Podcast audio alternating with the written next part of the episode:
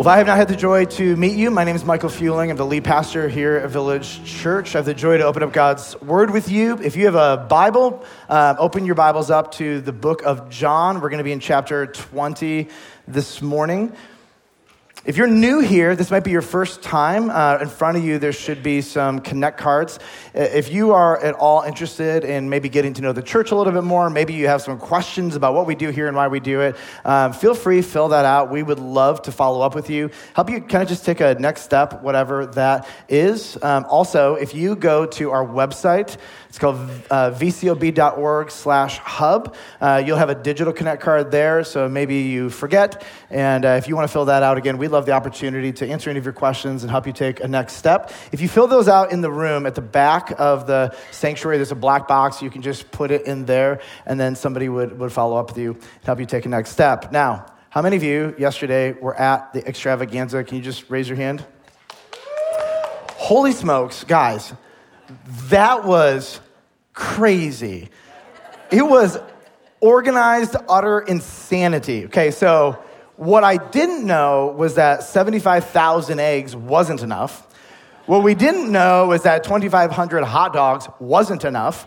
Uh, I talked to multiple police officers, and their best guess was well, they, they were like, for sure, this is, this is about double of the largest egg hunt you guys have done, which was back in 2019. They were guesstimating between eight and 10,000 people over the three and a half to four hours rotated through that field. Both fields. It was crazy. It was nuts. So huge thank you to every single one of you who volunteered. Maybe you like met Village Church at that event and you're like, hey, well, they're not too crazy. We'll come check them out. Um, truly want to welcome you guys here. Glad, just glad to have you. And uh, our desire was to love our community very well. Uh, it's always to collaborate with our police department anytime we can do that. It's to allow people just to see that honestly, Jesus Christ is is, is the Savior of the world. And if anybody wants to have a conversation about that, we are always open. And then we want, honestly, every single kid in this city to know um, God loves them, we love them, and we are for them. And so there's just practical, simple ways to communicate love in a way that um, kids and moms and dads can, can receive. So truly, thank you. Um, usually every year, I'm the MC at the microphone, and I preach on Easter and have no voice. So to the MCs who took my place this year, praise God. Thank you. How many of you got a good burn? Like, I'm just gonna, every Easter I wear it proudly. I'm like, it's not my best look, but I'll, for the sake of Jesus, I'll burn my entire head and face. All right, have you, have you ever felt massively misunderstood by someone else? Maybe just raise your hand. Oh, so it's like a general human experience. Good to know, not the only, only one. Uh, like you're, you're talking to somebody, and it's almost like they have no ability to decipher the, the words you're saying. Uh, sometimes there, there are moments when, when conversations are heavier. And I, I need to know that when you and I walk out of this room, we are on the same page. And I might look at you and I'll say something like, Can you say back to me what you hear me saying? And almost all the time, it's like, Yes, we are simpatico. We are on, on the same page. And then every once in a while, somebody will say back to me, and I'm like, Either you weren't listening or I'm a terrible communicator or both. And we gotta kind of start over and get back, get back to the same place. And then there are those moments where you're talking to somebody, you're telling a story, and you know they just don't care. Like they're, they're, they're not even interested and they're trying to feign interest, but you're like, I'm pretty sure that if I said, What did I just say? You'd go, I'm sorry, what? Those moments are incredibly irritating. You realize there's a difference between somebody acknowledging the fact that you're speaking there's a difference between that person and then, and then the person who is trying, they're actually engaging, they're an active listener, and they're like, I want to understand what you're actually saying. But then there's a whole new category, and, and those are the ones who actually walk away understanding in their mind, in their heart, what you said. They put your, themselves in your shoes, they empathize with you. And, and we have a phrase for this actually that we, we say in the English language. When, when we walk away from someone or a group where we feel understood, we say this I feel seen. And, and do you know what happens when we find a place where we feel seen? We run back to that place. It might be a group of friends. The, the worst thing is a group of friends who don't get you. It could be a Bible study, it could be a team, it could be a church. Like the human soul is craving to be seen and understood. Now, as we get to the New Testament, uh, the New Testament is written in a dead language, which means nobody speaks it, but we can read and interpret it and understand it in writing. It's called Koine Greek. And it's a really nuanced language. And this is the language the New Testament was written in. And so uh, to understand that language does open your eyes to some things that are, are happening. And the, the New Testament has three separate Greek words for the word see. Now, you're going to find this in John 20. You're going to see the word see or different versions of that word. They're going to come up over and over and over again. But the Greek language, it actually uses different words. And I, I want to introduce you to these because it's going to be the key that's going to unlock John 20, which was John's story, personal firsthand account of the resurrection of, of Jesus. So here's the first word. The first is a word, blepo. Blepo is, it's kind of a fun word to say, but it basically means to see with your eyes to see something factually. Like if you're driving down the road and the trees that go by you, you're blepoing those. You're not really thinking about them, you're not really paying attention to them, but like you see them, right? Like they're, they're there. They kind of just pass by you. That's, that's kind of blepo. It's just a very factual, I see it. There's no interest, there's nothing to stick out. I'm not thinking deeply about it. The second word is theorao. Oh, And this is a little different. This actually means to look closely, to scrutinize. It's kind of to squint your eyes and try to discern what's actually going on. there's a third level, though, of seeing in the Greek language, and it's, it's the Greek word eidon. And this is very different. Eidon is to see and to understand with, with not just your mind, but your heart. It's almost like a full body immersive understanding. It's where understanding and empathy converge. This is the kind of thing that you actually want to know that your friends and your family and your loved ones, they eidon you. They understand you and get you uh, deeper than just some of the intellectual things, but on a soul level. And so in John 20, you're going to see all of these words come up. Now, before we jump into that text, um, there are a whole bunch of people here. It's Easter Sunday, and so there are a handful of you, and you were dragged here. You don't want to be here. Uh, you are doing your mom, your dad, your friend a solid, and you're like, literally, I would rather be anywhere else. And, and honestly, you came in with very low expectations. And I'd say amen, but don't say that back. you're, you're kind of like, I'm doing my due diligence. Maybe you're like, I think God will like me better. I don't know, it's Easter. I kind of grew up in a Christian tradition. Maybe I should go there. And, and honestly, the word blepo um, describes you pretty well. You're not totally paying attention to the lyrics. You're, you're, you're probably just kind of counting down the clock. You're like, is this guy a long preacher? I don't know. We're going to figure it out. But that's kind of maybe where you're at. Very normal, by the way. There are a bunch of those every Sunday morning. And then Easter, it's just, we, we love our family well by going to church when mom or dad or a friend says, Please come with me. I'm begging you one time a year, do this thing for me. And I'm really glad you're here. And I hope it's not a miserable experience. I hope at least you, you're blessed in some way. You can go deeper in God's word. And uh, in some way, this is good for your soul. Then there are some of you here, and you're, you're not a Christian.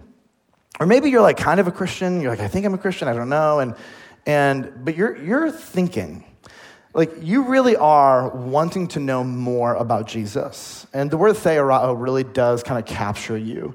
Um, you're listening and you're kind of listening to, to the words I say and to the songs we sing, sort of like you're squinting. You're like, I'm interested. I'll bite. Like, let's see what you got, preacher. Like, I'll consider what you're saying. And, and one of the things that I appreciate about you is you do have a desire to know eternal things. So if you're here and you're that camp, you're, you're well aware that you're going to die and you're going to face eternity and you can't escape it. And, and the moment you move from blepo on spiritual things to, to, to theorao, you're, you're realizing like, I actually got to start taking all of this seriously because I actually don't know when I'm going to die. And I want to make sure that when I die, like I have secured that. And so there, I mean, there's just a whole lot of ideas and bad ideas out there. And so you're scrutinizing, you're, you're trying to figure this out. And I truly pray that this is helpful for you. Every Sunday morning at Village Church, we have a large group of people who are just trying to figure it out. And we want this to be a safe, great place for you to ask the most difficult questions and go as deep as you want to go, um, ask them. We love hard questions. And then there's probably the majority of you in this room, and eidon really does capture you. Like when you think about Jesus, you're like, I get it. I love him. I believe in him. I am convinced that he died on the cross for my sins. He was raised from the dead. And, and, and like you are here to worship the resurrected Jesus Christ. Like you are no longer searching for the source of authority and truth. You found it in Jesus Christ and the Word of God. And so you're actually free this morning. You're free to listen to the Word of God, let it teach you. You're free to just lift your voice. And, and so Easter is one of these mornings where honestly we get all three different kinds of people, and, and it is a great morning. I hope for all of us that we are, we are able to point you to Jesus and you were able to celebrate the resurrection, or at the least, at the least, be compelled to ask more questions and go deeper in your faith. All right, John chapter 20. We're teaching, by the way, at Village Church on Sundays through the book of John. Two chapters left. We're almost done. I'm very excited for our next uh, series that we're going to teach. I'm going to hold you in lingo before I tell you all of that, but I'm very excited about it. In John chapter 20, um, we're going to meet four very different people. And what John wants you to do is he wants you to look at the resurrection of Jesus through their eyes. He wants you to see what they're seeing. And the first person that we meet is Mary Magdalene. Okay, guys, this woman, there are so many rumors and misunderstandings about her. Like, if I were to ask you, like, was Mary Magdalene a, a prostitute? The vast majority of people would say, oh, yeah, of course. Like, that's not in the Bible. Here's what we do know about Mary Magdalene. Before she met Jesus, she was objectively evil. This woman had seven demons that Jesus, when he met her, he cast out of her. We, we, don't know what kind of witchcraft, we don't know which kind of darkness was in her, but we do know that she got to a point where she was like, I'm done. And when she came to Jesus, she willingly let him cast those demons out of her. And she gave her life to Jesus and experienced transformation in a beautiful way. And so you find from the very beginning of Jesus, I mean, you find she is with him. She is so vital to his ministry. She is at the crucifixion. She's a financial funder of his ministry. She is at the empty tomb. She's the first person actually to even like receive the good news that Jesus was raised from the dead. Jesus loved this woman and she was faithful to the ministry of Jesus. So we meet her in verse one, and here's what John says. He says, Now on the first day of the week, Mary Magdalene came to the tomb early while it was still dark, and she saw that the stone had been taken away from the tomb. Now pay attention to the word saw. This is the Greek word blepo. She is not really paying attention. She's coming with spices because she believes that Jesus is dead, and she's going to try to cover up some of the smell to bless the family, if you will. And so she blepos, and she's probably seeing sort of like the way right now you see your nose. Did you know that you can see your nose right now? I think about it. Some of you are going to be cross-eyed by the time we leave here. but it's in your such deep periphery that you don't even you don't even pay attention to it. But if you really think about it, it's always there, hovering in your eyes, just sort of block it out. That's a really good example of, of what blepo is. So she sees, but she's not really putting two and two together. And, and I want to be clear, and you're going to find this as the text unfolds. Mary has a zero category, by the way, that Jesus was raised from the dead. This isn't in her brain.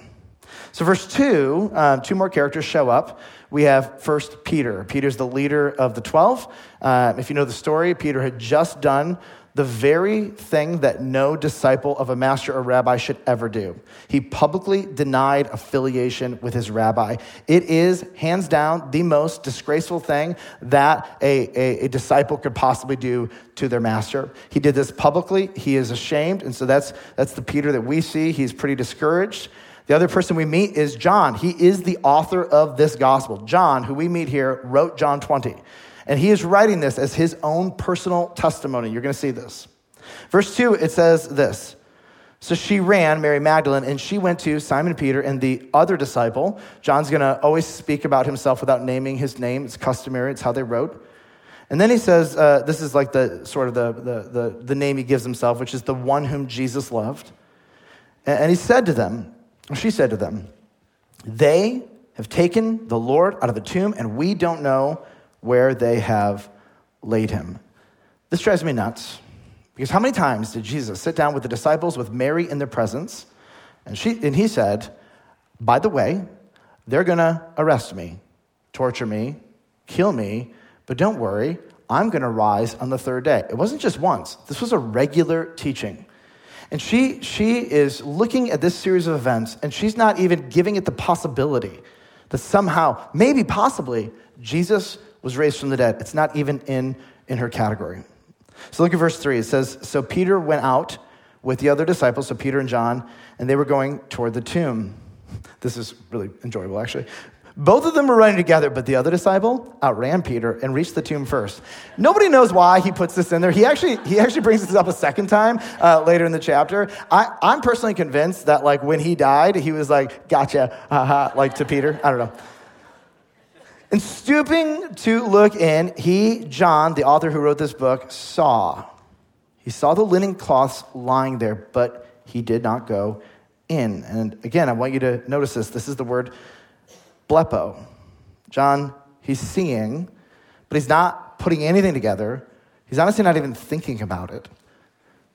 And so, like Mary, he's looking, but there's just not much going on. But then in verse 6, Peter, he moves past John. John's just kind of sitting there. Peter moves past him. He goes into the tomb. And this is where John, who wrote the gospel, uh, he's going to actually use a different word than blepo. He's going to move to the next level. Verse 6 Then Simon Peter, he came following him, and he went into the tomb he saw the linen cloths lying there and the face cloth, which had been on Jesus' head, not lying with the linen cloths, but folded up, isn't that weird? In a place by itself. All right, there's a ton happening here. All right, number one, Peter isn't just seeing the facts like Mary and John. Uh, this is the Greek word for theorao, which means he is genuinely confused he's looking and he's like, something's going on here. I don't know. What could Peter it possibly be? I want to discuss for a moment how Jews buried their dead. So, what they would do is they would take about 100 pounds of aloe and spices, typically to cover up the stench. So, what they would do is they would take each body part and they would wrap it in cloth and then they would coat it in aloe and spices. Then those would harden sort of like a cocoon. And then they would wrap the entire body on top of that so it was very tightly wrapped. But what they would do is they would have a separate wrapping for the head. These were done separately. I, I want you to remember back to the resurrection of Lazarus. It's kind of funny looking at how this happens. What happened to Lazarus when he was resurrected. Uh, John 11, 44, I'll read it for you. Says this The man who had died came out, Lazarus. His hands and feet were bound with linen strips, and his face was wrapped with a cloth. Jesus said to them, unbind him and let him go. Like he comes out looking like a zombie. Now I want you to imagine though, he like that's probably not it. He is having a very difficult time because he's wrapped in 100 pounds of spices and aloe that have hardened. He can't see. He can't get himself out, and so he's like, okay, throw the guy a bone. Go help him. Get him out. Stop staring at him. He's alive. I told you what happened. Go over and do that. But with Jesus, something different happens. Something fundamentally different because I want you to look at verse 6 again. He saw, he scrutinized the linen cloths. Like he, he, couldn't, he couldn't get his mind around what he was seeing there. And then the face cloth, which had been on Jesus' head, not lying with the linen cloths, but folded up in a place by, by itself. Uh, literally, this means that the cloths that, that were used to wrap his body, it's literally were lying in, in folds. But what's interesting is that this is, this is just an idiom for saying they were exactly as they were, but there was no body inside of it. He's looking at this. There was no undoing of the body, of the wraps around his body. It was as if the body evaporated. And he's looking at this, and he's got, he knows the Lazarus story. When Lazarus was raised from the dead, it was a whole scene. They had to rip everything off, and all the hardened, cocooned uh, linens all around his body, and then his head, and take it, you know, like, and he's looking at this, and this is not like that at all. It's almost like the body just disappeared on the spot. Or, as we would say, maybe he resurrected in a different way. But then there's a third very strange detail.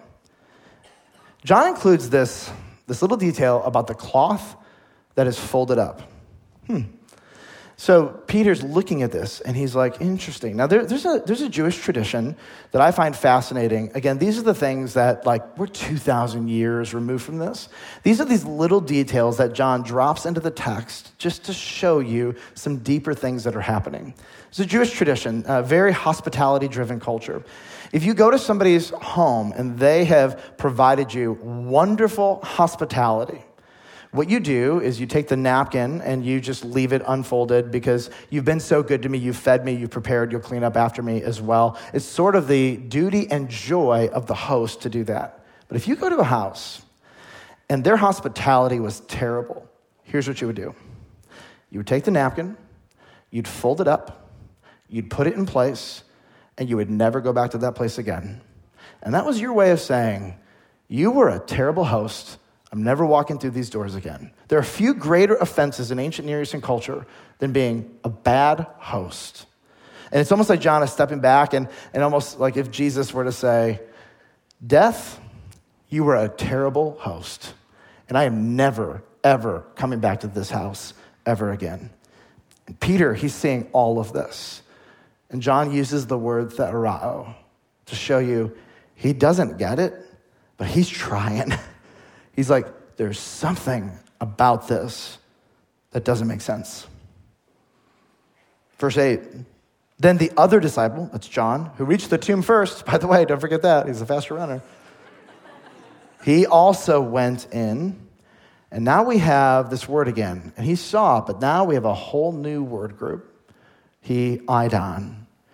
When he looked, he understood, and I imagine he was like, I am so how did I not see this? He said it. And then in this moment, he's got to go back to the beginning of the Bible and be like, yes, it was there, it was there. How did I not have eyes to see what is so blatantly and unbelievably obvious? Of course, the Messiah had to die. The Bible said it, the Old Testament prophesied it over and over again. He'd be pierced. He, like, this is so ridiculously obvious. And it's like the scales were taken off of his eyes. And it says, he eidon, he saw and believed.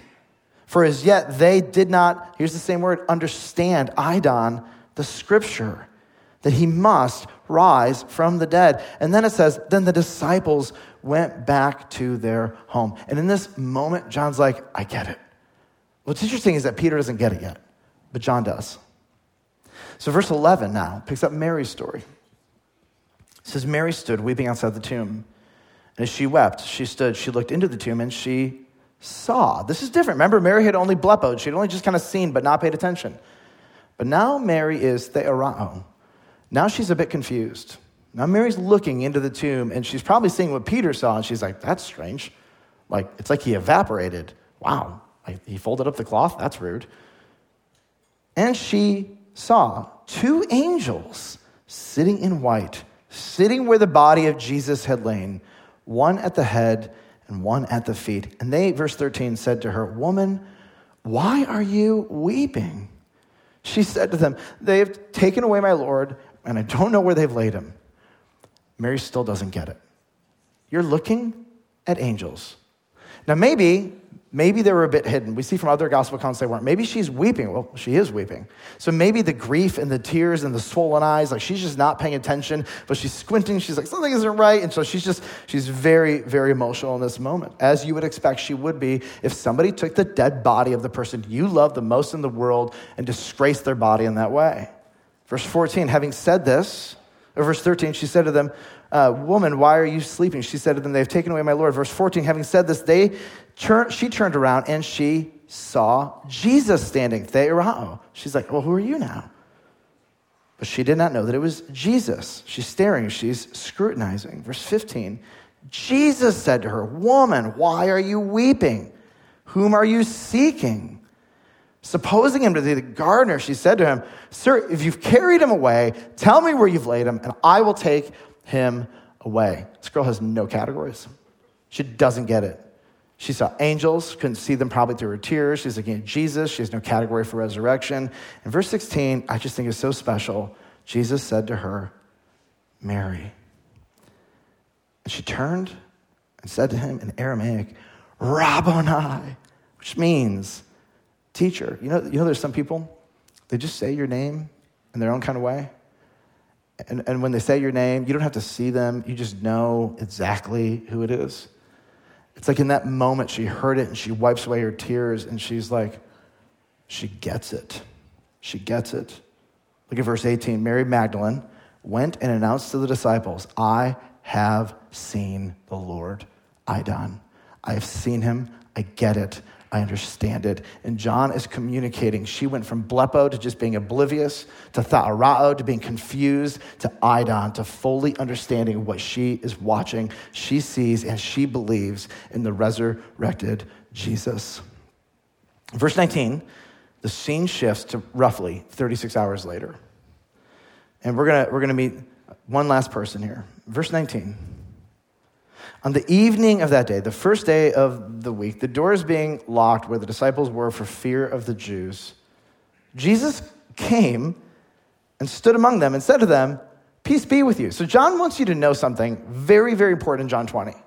Jesus' body, resurrection body, can move through matter. It already moved right through the linen cloths, no problem whatsoever. Now they're in a room, the doors are locked, and Jesus is like, Hey guys, what's up? Peace be with you. like, what are you doing here? Oh my goodness. Verse 20, when he had said this, he showed them his hands and his side. Then the disciples were glad. What an understatement. When they, Eidon, saw him. And John's communicating. John is communicating. They are seeing, understanding in their head and their heart, and they are filled with joy because they believe that Jesus Christ was not just crucified, but was risen from the dead. When they experienced personally the resurrection of Jesus, they finally got it. Fortunately, one of them is missing, and his name's Thomas. Verse 24 says, Now Thomas, one of the twelve, called the twin, he wasn't with them when Jesus came. So the other disciples told him, We have seen Eidon the Lord. We have seen him. We believe it. This is incredible. But he said to them, Unless I see Eidon experience in his hand the mark of the nails, and place my finger into the mark of the nails, and place my hand into his side, I will never believe. I mean, can we just agree? Ex- extreme grief can make us very irrational in moments. Now, if you were Jesus and you saw this, this Thomas, who you had walked with for three years and you loved him and you died on the cross for his sins, how long would you wait to just pop up and show up right in front of him and show him your resurrected self? I would have done it right away because I'm impulsive and lack patience, apparently. Not Jesus. Verse 26 says, eight days later. What? His disciples were inside again, and finally Thomas was with them. And although the doors were locked, Jesus came and stood among them. And he said again, I love this. He's like, Hey, I'm here, Pop. Hey, just out of nowhere. Peace be with you. Relax. Then he said to Thomas, Put your finger here and see, Eidon. Believe this, understand this. Like, put it in your head, put it in your heart. Get on the same page because this thing is real. And see my hands. And put out your hand and place it in my side. Do not disbelieve, but believe. Thomas answered him, My Lord and my God. Mary, Peter, John, Thomas, they all had something in common dense as doornails. Anybody relate? Don't nudge your husband or wife. Stop that. But then they met the resurrected Jesus. And when you, when you meet Jesus, there is there's just no denying it. You're like, he's risen from the dead. I, I know this. And, and everything changed. And, and what's interesting is that the reason we know about Jesus uh, is because we have a second hand account of somebody who saw the resurrected Jesus. And his name is John. John wrote, John wrote this gospel from a first hand experience. And I want to tell you, this gospel has been so wonderfully preserved for 2,000 years. I think some people uh, have it in their head that somehow uh, the Gospel of John or other books of the Bible are like uh, John told somebody who told somebody who told somebody, and then some council or some king wanted to change the Bible and put it kind of his own things in there. And that is literally like historically terrible information, not even accurate. And in fact, we, we have manuscripts uh, from as early as 30 to 40 years after this was written of the Gospel of John. And what you're reading when you read the Gospel of John, this isn't a sixth hand account. It is as good as if John stood on this stage, if he read his testimony or spoke his testimony. It is literally all of you who hear it are hearing a secondhand account of the person who was in ministry with him for three years, who actually stood with him, the only disciple of the 12, who walked with him in the crucifixion, saw it happen, saw the events. John 19 tells that whole story. That's a firsthand account. John 20, all of this is his firsthand account. It is as good and real as if the very person who was present and saw it was standing here with you. That's how good these words are. And, and what we know is, is that these words have been preserved with unbelievable accuracy so that you can trust his story as if it was him standing here testifying to you personally. Now, at the end of our messages, we ask a question, and the question is so what? Like, what do I do with this? What is the demand on my life for this? And I've won so what for you. And, and I've thought deeply, and, and throughout the book of John, as we've been teaching it, what, what would John tell you at the end of these sections that we're, we're teaching on? I think John would stand up and he would look at everyone in this room and he would say this I was there. Trust me and believe in the resurrected Jesus. None of us are probably going to have the privilege to have a firsthand, visible witness to the resurrected Jesus until we're dead. But everyone in this room, we have the testimony of that firsthand witness. We are not hundredth hand witnesses. We are now culpable and responsible as a group as secondhand witnesses of, of somebody who watched, lived, and literally gave his life, his ministry, everything for this fact that Jesus Christ is not just another dead, fake, faux Jewish rabbi. He really is God in the flesh, the Son of God. And John has one life mission, and that is to make sure that every single person hears from a first hand account that what he is saying is accurate, true, and reliable. And it can be corroborated because Jesus didn't just show himself to John, Jesus showed himself to hundreds of people in the 50 days between his resurrection and ascension. 40 days, I'm sorry. And so there are literally so many people who can corroborate uh, this story. And so John would look at everyone in this room and he would probably ask you, if he had like an individual conversation with each of you one by one, he would look you in the eyes and say, You already know you're a sinner. Have you ever personally trusted in Jesus Christ as your God and Savior? Have you told him you're sorry? Have you asked him to forgive you of your sins? Have you told him, I believe that Jesus Christ, he isn't just God, he's my God? That he died on the cross for my sins and was raised again on the third day. By the way, in order to be saved, you have to believe those things. You have to believe that you're a sinner, that Jesus is God, died for your sins, was raised from the dead. There's no negotiation in the Bible with that one. But there's some of you here, and you're like, listen, I, I, I do believe that for sure. I've never told God I'm sorry. I've never asked Him to save me. And, and what I love about the Bible, what I love about our God, is that anybody, anybody, no matter how evil and sinful and rebellious you are, no matter what you've done, anybody who calls on the name of Jesus and believes in Him will be saved once for all and forever. And, we celebrate the historical reality of the bodily resurrection of Jesus. Well, he's, he's what the Bible calls the first fruits, meaning the first of many to come. And, and the promise when you look at the resurrection of Jesus is that anybody who believes in him will be resurrected to eternal life, bodily, physically, and forever. And, and that is the hope and the gift that God gives to every person who trusts in Christ. And, and so I just want to ask you in this moment have you personally trusted in Jesus. There's not a magical formula. Literally, at any time, no matter where you are, you can literally just pray and say, God, I am sorry. I love you. I've sinned against you. I believe in Jesus. Will you save me? I believe he died for me and was raised from the dead. And if that's a decision that you've never made before and you want to you want to make it today, we would just love to celebrate with you. Tell somebody you came with, come and talk to us. And we'd love to help you take next steps as you follow Jesus. Now, here's what I do know I do know that there are a whole bunch of people who know that they should do that but won't because when you do it, you're admitting that you've been wrong the whole time. You see what I'm saying? Right? It's why, it's why men don't like saying they're sorry the older they get because to say you're sorry over things you've done your whole life means you're wrong. Now, let's be clear. Who cares? If you're wrong, you're wrong, own it. Extreme ownership is one of just, I think, the highest human values. Like, own it. And if you know today that Jesus is God, if you know that and you have never believed in him, confess that Jesus Christ is Lord. Make a decision today and then tell the people you came with because it will be the single greatest decision of your life. It is the beginning of an eternity living with God. And so I want, I want to take a moment. I want to pray for, for you and pray for us. And we're going to continue to sing and celebrate our resurrected Savior together. Father, we love you.